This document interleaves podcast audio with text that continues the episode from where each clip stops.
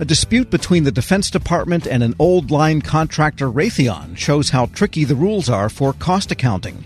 In one recent case, Raytheon prevailed at the Armed Services Board of Contract Appeals and then lost when the government appealed to the Federal Circuit Court.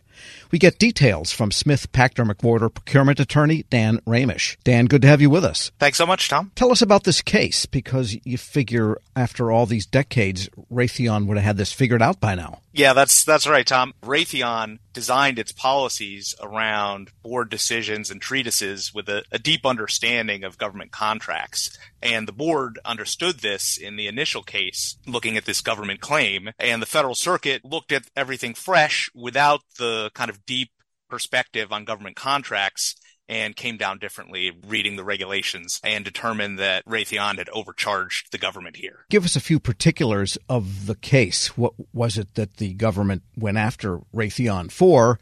and what are the kinds of costs we're talking about that are not allowable under, I guess, the DFAR? It's FAR Part 31 that has most of the specific cost principles. There are some additional principles in the DFARs. The specific costs we're dealing with here are lobbying costs and also organization costs, which are like M&A type costs. The government submitted claims. These were indirect costs of Raytheon. The government alleged that Raytheon had overcharged by including these uh, lobbying costs and the M&A costs. And their specific problem the Federal Circuit decided on was the way that they calculated the unallowable costs the methodology, the specific calculations, and the way that Raytheon distinguished between costs that were allowable and unallowable for both government relations, lobbying costs, and corporate development organization costs, the government said didn't follow the regulations. To be more specific about what the methodology that Raytheon was using that the government didn't like, for the lobbying costs, they were using a what's referred to as a time paid rather than a time worked method. So they calculated the essentially a factor of what portion of the government relations hours and salary and fringe were unallowable based on a 40 hour work week looking only at Monday through Friday, 8 to 5, and not counting the weekends. It's not clear to me why they were listed if they were unallowable in their entirety, or were so, some of them allowable? So Raytheon took all of the salary and fringe costs for its government relations and support staff, uh, so people who engage in lobbying activities, and had them record unallowable lobbying hours to pull out. And the way they, they pulled it out was by creating this factor. And the government said, well, there's a problem with your factor in excluding these costs because you are only counting normal work hours, Monday through Friday, 8 to 5.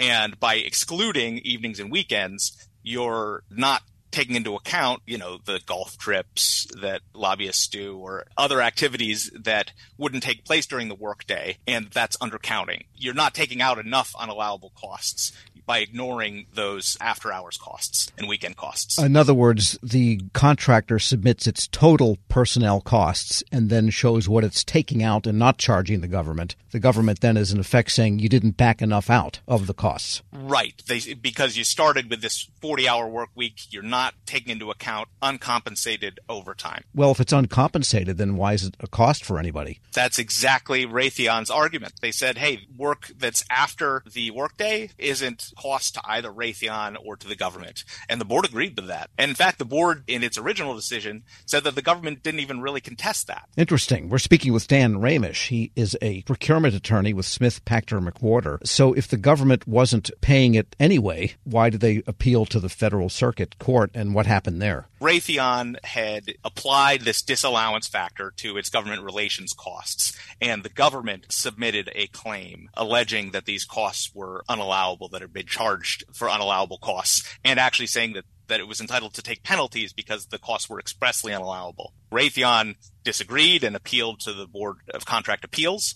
And the board looked at this and said, hey, this method that Raytheon is using is a standard method in industry for tracking labor hours. It complies with the regulations and all of the evidence shows that Raytheon was following its policies. The government didn't like that and so appealed to the Federal Circuit. The other cost, before we talk about what the Federal Circuit said, the other cost was the corporate development costs, which are like M&A expenses, acquisitions and divestitures. Those costs are also unallowable. The government says that's that's a contractor thing. It doesn't benefit the government. So as a matter of policy, that's considered an unallowable cost. But the regulations in this area are kind of complicated because economic planning costs and market planning costs are allowable. The tricky issue is where do you draw the line between allowable economic planning costs or market planning costs and the acquisition or divestiture costs, which are unallowable. It even gets down to specific categories of, say, T and E, for example, where you might have a meal on there, and if you had a hamburger with Irish coffee, well, the hamburger and the coffee are allowable, but the shot of whiskey is not. That's right, unfortunately. Right. Uh, so the result was the court sided with the government and saying these were unallowable costs that somehow made their way into the bill. What happened then? What's the consequence of all this? The Federal Circuit looked at this fresh and they said by only looking at normal working hours, Raytheon was overcharging the government they didn't come at it from a sophisticated government contracts accounting perspective. They just kind of took a common sense approach. They looked at the dictionary. They said this was overcharging, didn't comply with the regulations, and that they would have to go back to the board to determine how much Raytheon had overcharged and whether penalties applied. They came to the same conclusion on the organization costs. They said, you, you know, the Raytheon's rule was that they only started tracking costs as unallowable after they decided to go to market or to make an offer. The court said that's not a reasonable line to draw, that necessarily before you make the decision to place an offer or to go to market. You have to do some planning and planning and executing of mergers is unallowable. So they said that that line didn't comply with the regulations. Again, the problem was really that they weren't looking at all of the regulations and thinking about economic planning costs and market costs. They said economic planning costs, there's a line in the regulation that says they don't include organization costs, but they didn't do a sophisticated analysis of the interplay. And the board had followed a prior board case, which actually involved Raytheon and said that where Raytheon drew the line in this case was reasonable, a reasonable interpretation of the regulations, which, you know, could be subject to different interpretations. Reasonable minds could disagree, but the board's reasonable minds were based on treatises and prior case law of the board that have been in place a long time. And in the case of the right. lobbying costs practices in the industry, the Federal Circuit ignored all of that and made up its own mind and read it fresh could the Defense Contract Management Agency, the DCMA, been for years unsatisfied with the way things working? It sounds like they were trying to break new ground here with traditional rules and regulations, and they found a court that you would think would be familiar with this because, again, the Federal Circuit Court hears millions of appeals over the years, and it sounds like this was brand new material for these judges. The whole thing is yeah, a little surprising. That's part of the issue. So, the Armed Services Board of Contract Appeals hears on the order of 400 government contracts cases a year. To become a judge at the Armed Services Board, you need a minimum of five years of experience in government contracts law. So, those judges really know what they're doing. This is their bread and butter. The Federal Circuit this is not a major part of their docket. Most of what they handle is patent cases, intellectual property issues. This is kind of new to them, or they don't have the, the same day to day experience with it. So, could this then devolve into the need to update the rules that the Armed Services Board of Contract Appeals is dealing with? It is possible that a regulatory fix to address these issues would be an approach. In the meantime, it's going to cause complications for contractors that have policies similar to Raytheon's, either in how they track labor hours and not just for lobbying costs, but for other kinds of unallowable costs. Uh, any anyone who's in a role that ha- has any kind of unallowable activities as part of their day, contractors have to give that a hard look and they may have to defend costs they've already incurred. Sure. Along those lines. And then the same thing on the corporate development costs. Of course, there's been a lot of consolidation in the defense industry. Uh, this is going to be a big issue. And the court said that where Raytheon had drawn the line didn't comply with the regulations, but they didn't say where the new line should be. And so contractors are going to have to really go through a process to to figure out how to to redraft that policy because they had a this bright line rule that was easy to follow and everyone understood it. Right. And now the court has kind of disrupted that. And it also sounds like the rules require an incredibly complex accounting system and compliance apparatus just for keeping the whole operation running if you're a Raytheon. That's absolutely right. Uh, it is it is a complicated you need a complicated system. There are a lot of rules to follow. Raytheon had spends a lot of money and goes through a lot of effort to craft policies that are compliant with the regulations and the case law interpretation. And they had done that here, but the Federal Circuit just read the regulations differently. All right. Well, there's a lesson here. Uh, everyone better sit up and pay attention to this case, sounds like. Dan Ramish is a procurement attorney at Smith Pachter McWhorter. Thanks so much for joining me. Thanks, Tom. Really appreciate it. And we'll post this interview at federalnewsnetwork.com slash Federal Drive. Take the Federal Drive with you. Subscribe wherever you get your podcasts. Leadership today, especially within the federal workforce, is being tested more than ever before. Sean Ferguson, Senior Vice President of Government Relations and Chief of Staff to the Office of the Chairman at the Special Olympics, joins host Shane Canfield, CEO of WEPA, to discuss the importance of leadership inclusion, and community building. To learn more about how you can get involved with the Special Olympics in your community, visit specialolympics.org slash get dash involved. Hello, and welcome to the Lessons in Leadership podcast. What are some of the biggest lessons that you've learned working with that community? Oh, uh, yeah, almost, uh, Shane, it's almost immeasurable. The things I've learned since I've been with Special Olympics. I, um, one of the things that drew me to Special Olympics uh, when I made the move over from from the NFL uh, was that my mother, my grandmother, my aunt all took care of of people with intellectual disabilities and and and physical disabilities as well. So all of my life, I was uh, interacting and around um, usually usually young people, but also adults with disabilities and so I, I knew that I knew that work a bit. You know, they they basically were in direct care, and and I will say, and I obviously will say about my my family, my mother, my aunt, my grandmother, they're saints. Uh, but uh, the the men and women that do take care of people with uh, profound disabilities are are really, um, you know, we we can't do enough to salute them.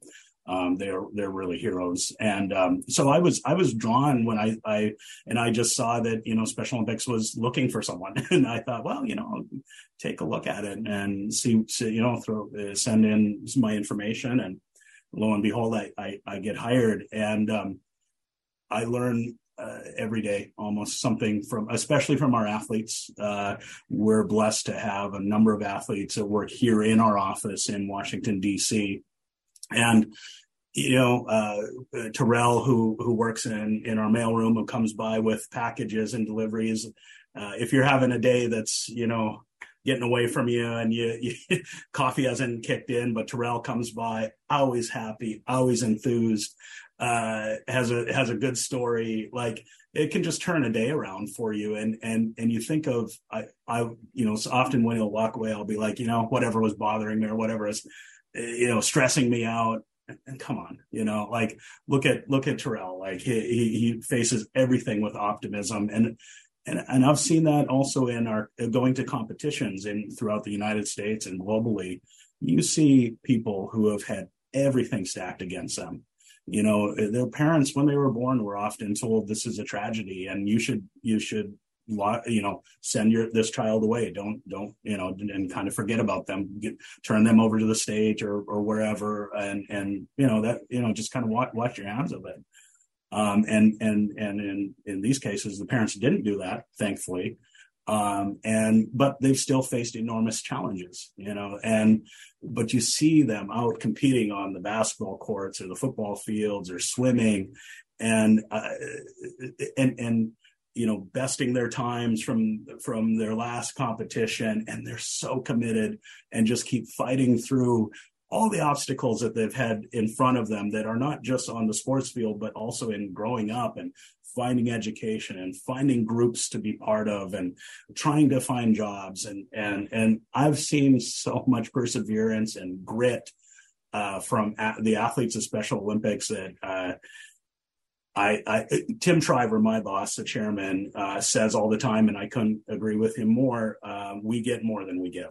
Uh, working with Special Olympics, it, you know, we and thank you for your very kind words about the work I do and we do, but but we're the lucky ones. We, those of us that work here are the lucky ones because I I said to someone the other day, you know, the things that I've been able to see and experience with athletes, you just don't get to do that anywhere. That that you know, it's a, and it's so unique and it's so uh, joyful and and I mean, we work hard and you know, we we're up against you know the things that nonprofits are up against and you know the you know the issues of the day, but uh, man, you see it, and and and the inclusion and the at Special Olympics, no one's excluded you know, no, right. no one's excluded. Everyone is equal at Special Olympics, and you know, in a country that's quite divided on so many lines, politically and uh, socially, uh, economically, race and uh, sexual orientation and whatnot. But you go to Special Olympics, and everyone's involved, everyone's welcome, everyone's equal.